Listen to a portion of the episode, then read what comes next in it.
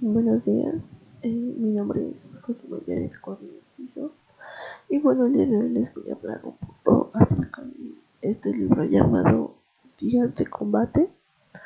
Este libro fue publicado en 1976.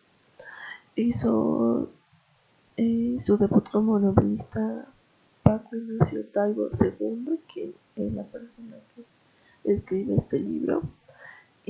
Y, bueno, es una serie protagonizada por Héctor Velasco Shine, un detective privado.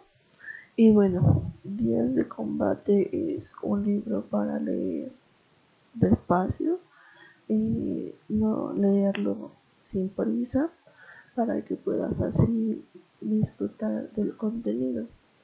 Cabe destacar que, bueno, no es un libro sencillo y, un poco complicado durante el desarrollo, pero bueno, es tanto el personaje eh, principal de esta lectura como la descripción de México que se da en 1975, pues es, es muy bueno.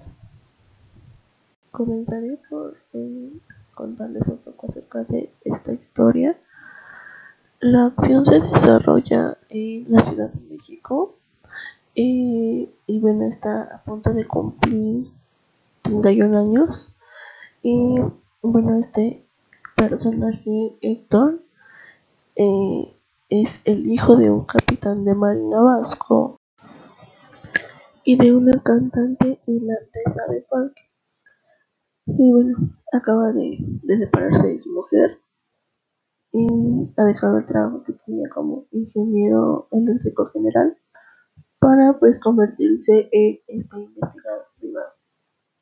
Y compró eh, su licencia de detective en una academia de enseñanza a distancia. y bueno, tiene su oficina donde la tiene que compartir con un plomero. No tiene clientes y eso lo hace obsesionarse a encontrar a un asesino o asesina en serie que está estrangulando a sus víctimas. Estas víctimas cabe destacar que todas son mujeres y bueno, eh, se encuentra en la posición de que solo tiene dinero para tres meses más de alquiler o de renta y bueno, después tiene que arrastrarse o regresar a este empleo que él tenía con anterioridad o encontrar eh, uno nuevo. Este asesino, asesino en serie, eh, repite cómo se maneja dentro de esta categoría, pues el mismo modo, modus operandi. Y bueno, ha estrangulado ya a seis mujeres probablemente desconocidas. El primer crimen lo comete hace un mes, 10 días después el segundo y 10 días más tarde el tercero. Pero después eh, ya va disminuyendo este tiempo en el que comete los delitos.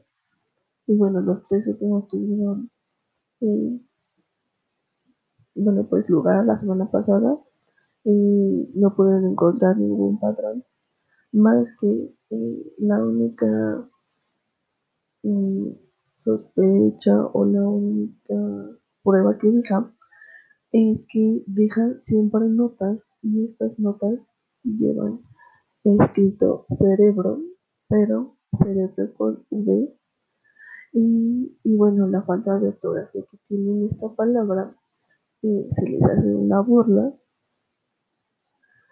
Y bueno el fin de, encontrar este, este volador y no le deja de otra a Héctor más que participar en un concurso de televisión en donde el tema es grandes estranguladores en la historia del crimen.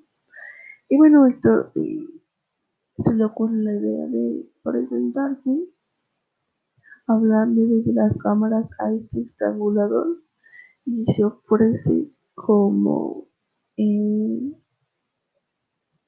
como no sé tributo como de manera propia hacia este estrangulador solo para conocer quién es la persona. Y bueno, este es un poco de la historia de, este libro. Y espero que, que les un poco su atención y pues así puedan conseguirlo y leerlo. Y bueno, eso es todo por el día de hoy. Muchas gracias.